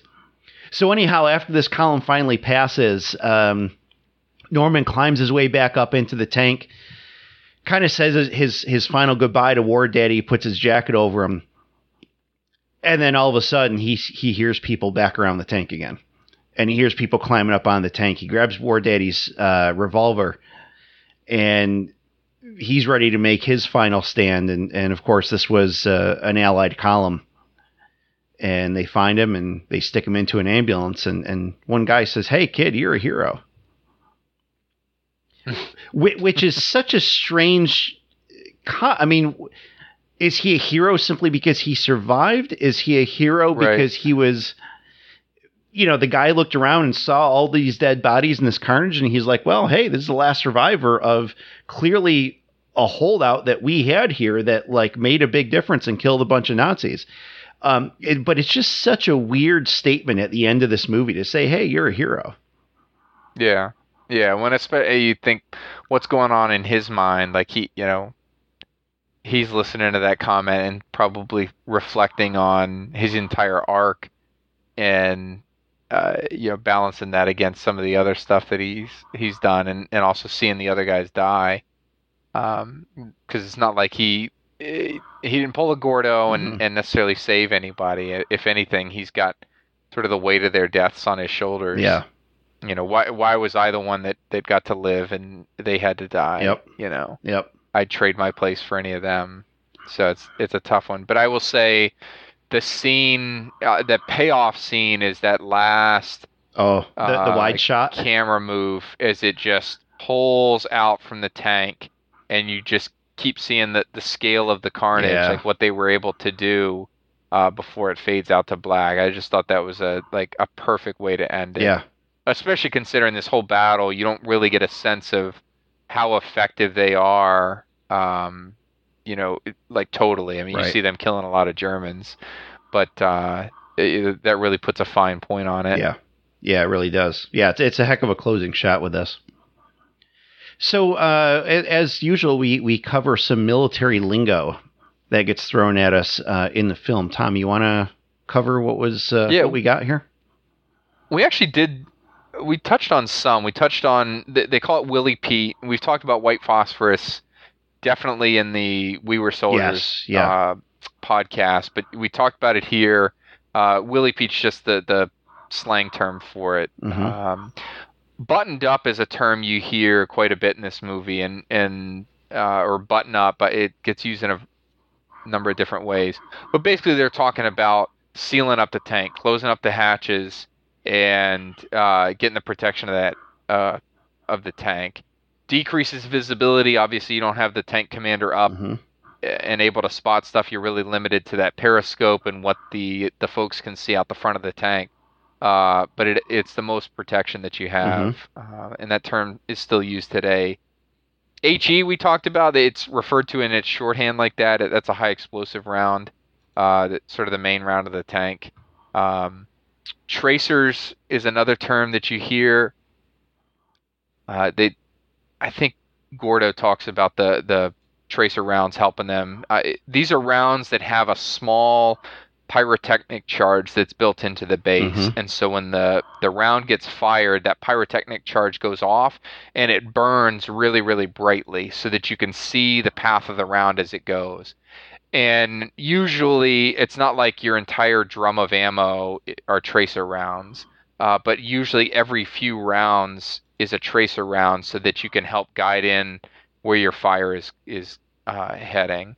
Um, it can be a liability because Hmm. you know you're firing those tracer rounds people can see where they're coming from Yeah. a little more easily but it does make it easier to dial in squirt is is one that actually I, I was familiar with in a different context in the movie it gets used gordo says that a lot squirt that Mhm. guy uh, you know so he's it's just slang for for kill that guy or fire on that guy you hear it in a different context uh, these days not i've never heard squirt used like that and maybe that's just me but you hear squirter like hey we've got a squirter which typically means an enemy or, or somebody running away from combat that's presumed to be an enemy Hmm. so hey you have a, you know an airstrike happen and you've got somebody that's running out of the kill zone that's a squirter you got to deal with uh, that person Hmm. so that was that was one that I actually myself wasn't familiar. I was familiar with Squirter, but not Squirt as he was using Mhm. it. And the last one, they use this in reference to uh, Sergeant Collier sometimes, but it's called uh, Top. And you, if you guys listen to this podcast, you've heard me talk a lot about my daughter, and now you've heard her probably. See, we ha- we didn't tell you we were going to have a guest star. Um, no, so they call Collier. I think at, at least once they call him Top. Usually, uh, when they the term refers to like the the like you spelled out top the top soldier. Usually, it's a a nickname given to like the first sergeant. So first sergeant, at least in the army, is an actual rank. Uh, an E8 uh, would be the pay grade, but uh, it's just a shorthand. Hey, top, I've I've got to go to this appointment, or hey, top, what are we doing tomorrow? Um, it's a term of infe- of of affection, but it literally means like the, the top enlisted soldier in that unit. Uh, so that that's a slang term that you gets used from. But that's your military lingo for Fury. Great. There you go.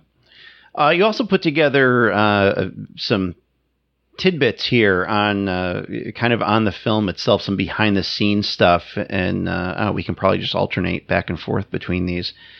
Uh, the first one you have here is that uh, in the film, it was actually the last surviving and operational uh, Tiger One was used in this film, and it was the first time since 1950 that a real tiger had been used rather than a prop. And yeah, this is interesting because it's something I've I've seen in uh, kind of the the behind the scenes stuff for a lot of different movies that use tigers is that they are they'll they'll use another tank and they'll just put sheet metal around it to make it look like uh, like a tiger.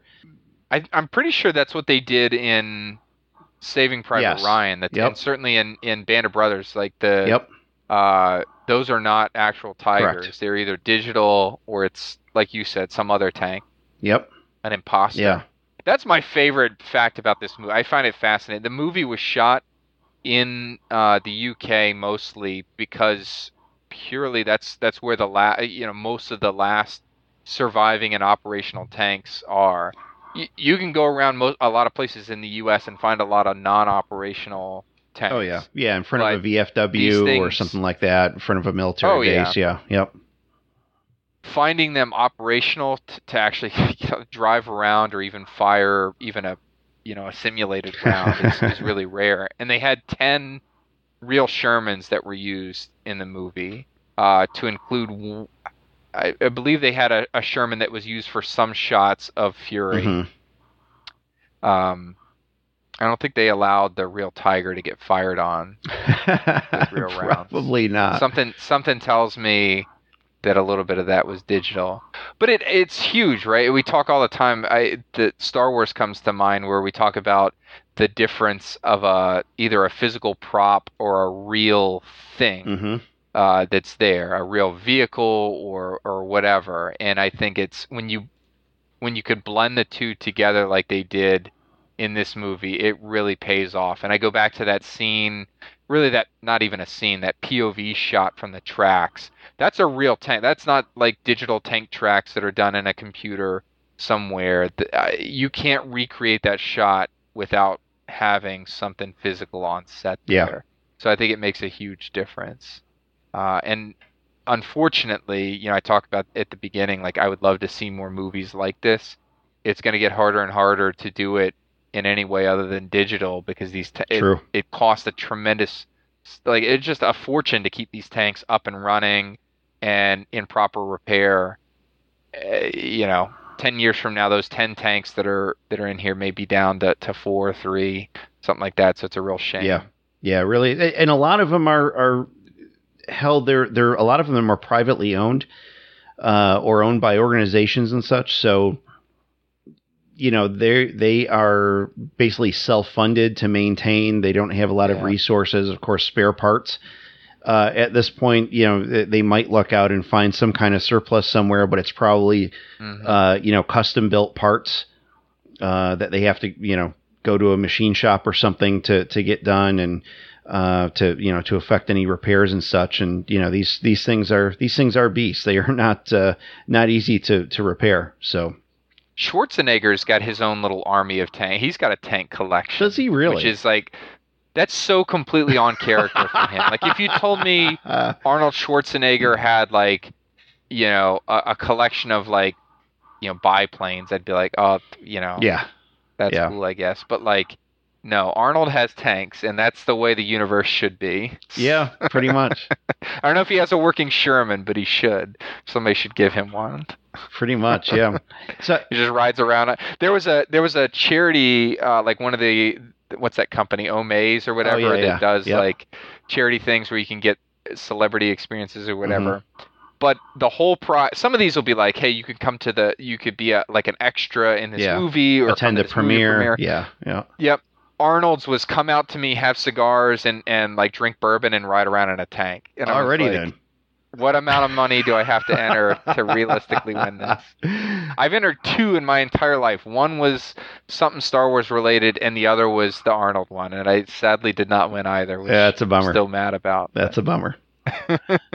uh, I do want to mention here, just because I was I was going to mention the uh, the Blu-ray of this, and I uh, did not get a chance prior to us recording this. There's uh, some good uh, kind of behind the scenes stuff on the Blu-ray that they give on this. So along with your you know deleted and extended scenes, they do kind of have a hey, here's how we were able to do filming inside of a tank and that kind of stuff.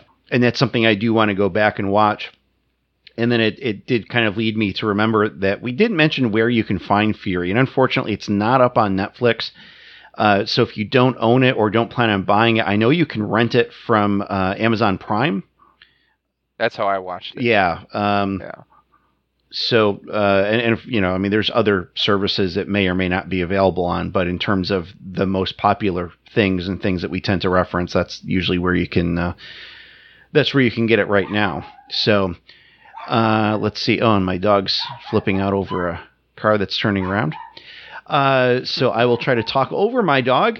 Um, as with a lot of war movies, uh, oftentimes the cast will uh, go through kind of a boot camp of, of sorts to get them oriented toward combat. And hey, here's how you handle a gun, and here's how you do this, and here's how you do that.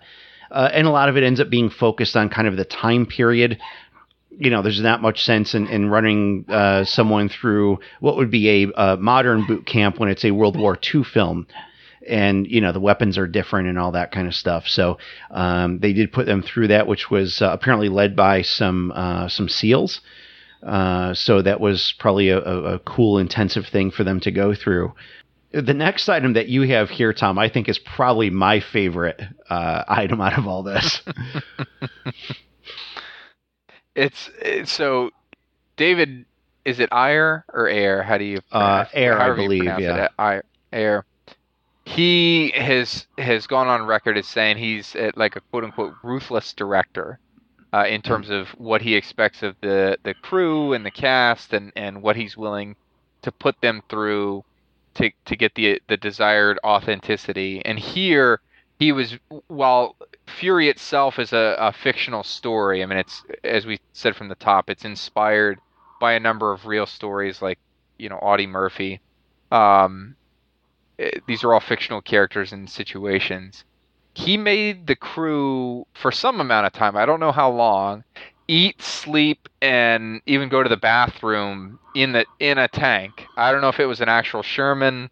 Uh, I, I didn't read that far into it, but you know, the, to to get the sense of what these crews would go through, and and on some level to bring the cast together, they're sitting in there, and I can only imagine like the thought that came to mind was like Shia LaBeouf is a weird enough guy normally, but being in close quarters Oh, with yeah. Shia LaBeouf as he's like probably going to the bathroom in an ammo can or something like that. That's just like Mhm. A whole other like experience yeah, on a different order of magnitude. Well, I, my my thought was he probably stares you right in the eyes and like does not blink the whole time. my, my thought was Michael Pena has a story of Brad Pitt taking a shit in a bucket uh, inside Yeah, the well, tank or something. Yeah, yeah. It's it's it's interesting. It's interesting. yeah, but it paid off. I mean, they they like yeah. I I think the the performances. I guess I would like to think, or I would hope, for their sake, uh, you know, they they were a little more authentic because of that. Yeah, Who yeah. so yeah, Tom, like you said, all in all, a pretty good movie. Uh, one of the very few uh, tank movies that we have out there. So it it really kind of hit some things that don't uh, get focused on very much in a lot of other movies. So it's definitely unique in, in that regard. For our next episode, we are going to go back in time, uh, back to the Revolutionary War, and we are going to do Patriot uh, starring Mel Gibson and uh, and also Jason Isaac. As uh, I'm as so excited for this movie. That's like one of my favorite movies. You can pan it if you want, but this is one of my favorite war movies, favorite Mel Gibson movies. It it is it's a fun movie. It's a little long, um, I, I think, It but it, it is a it's a well done movie. It's um, it, it there there's a lot of good action in it. There's some good story in it. It's it's pretty interesting. So and more Jason Isaacs. yeah, a yeah. lot more. So, uh, if anyone has any feedback for us, especially if anyone has, uh, if anyone's a, a, a tanker or, or used to be a tanker, would love to hear from you and kind of your perspective on uh, how uh, armor was was portrayed in this in this film. Would love to hear back from you. Uh, you can do so in a variety of ways. You can shoot us an email to dispatches at randomchatter.com. And if you have a story about y- your own story about shitting in a tank, you can find us online to share it. Or Brad Pitt shitting in a tank. you, you hit up the j- just the normal random chatter account that because I would love to see that interaction on Twitter at random chatter, Uh, yeah. completely out of context. Hey, by the way, Tim and Tom told me to show you this story. With you. I I would welcome. You can share it with me on Twitter at Thomas L Harper, and that's L as in Lee. And Tim, where the, where can they share your or their their their shitting in tank stories with you? Uh, I am easiest to reach on uh, on Twitter at Qui Gon Tim. That's Tim with two M's. And you can find all of our shows, as always, at randomchatter.com. Uh, we also appreciate you spreading the word and supporting us. Uh, the podcasts get you know kind of a lot of their listenership by way of word of mouth. So if you have other folks who are interested in the things that we cover, uh, particularly on this show, war movies. Uh, we have shows that do Star Wars, Marvel, DC, uh, general pop culture things, and and more. Uh, please send folks our way. They can check us out over at randomchatter.com. You can leave us reviews uh, for any and all of our shows wherever it is that you find them, places like iTunes or Google Play.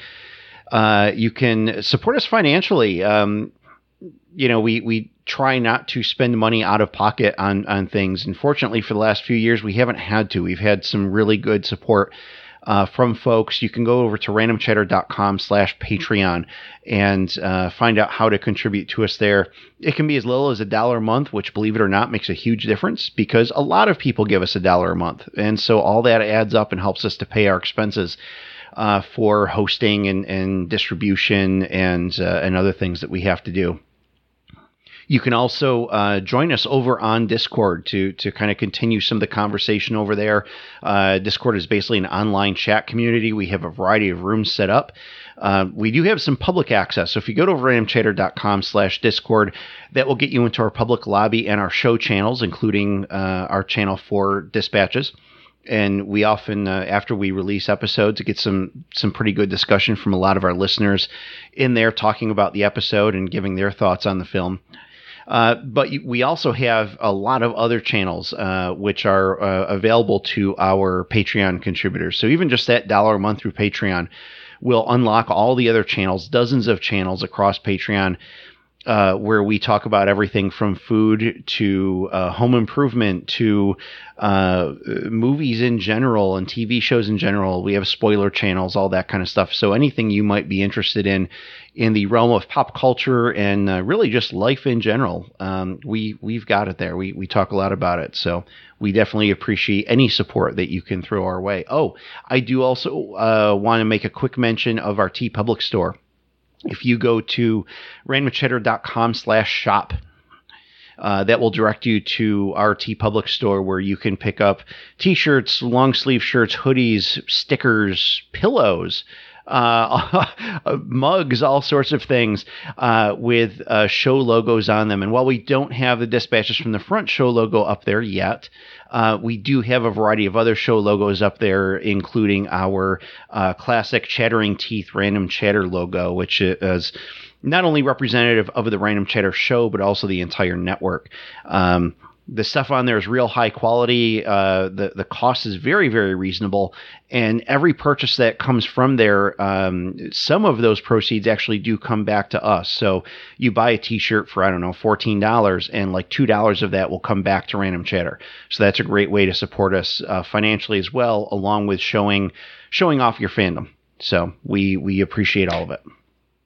And Tim, I'll tell you, between you and me, I did my research on the the store, and they do have onesies. So yes, as they soon do. as we get a dispatches logo up there, you know what my daughter's going to be. I love it. I love it.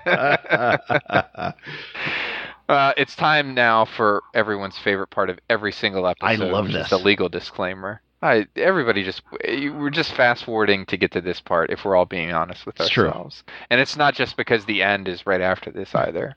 Uh, Dispatches from the Front is not endorsed by anyone affiliated with the films we discuss and is intended for entertainment purposes only. Although I would love to have Shia LaBeouf's uh, endorsement on this, as weird as it might be. All names associated with and references to the films we discuss are registered trademarks and/or copyrights of their respective trademark and/or copyright holders. Random Chatter Media and Dispatches from the Front are not affiliated with those trademark or copyright holders. Uh, David Ayer cannot order me to go shit in a tank, thankfully. All original contact content of Dispatches from the Front is the intellectual property of Random Chatter Media unless otherwise indicated. You know, I was gonna like fake snore at the end of that, but you actually like you you insert some fun stuff into our disclaimer, Yeah. so, which I appreciate. It, it, you know, whether it's me reading it in Jar Jar Binks's voice or that, you know, it, it gives you something to look forward to. It's the the the sad little prize at the end of the cereal box. yeah, yeah, the one that usually breaks within a couple hours of playing with it. But you know, That's right. it's all good. That's right. It's all good. well, thank you, folks, for joining us, and we will catch you in a few weeks with Patriot. Thanks again.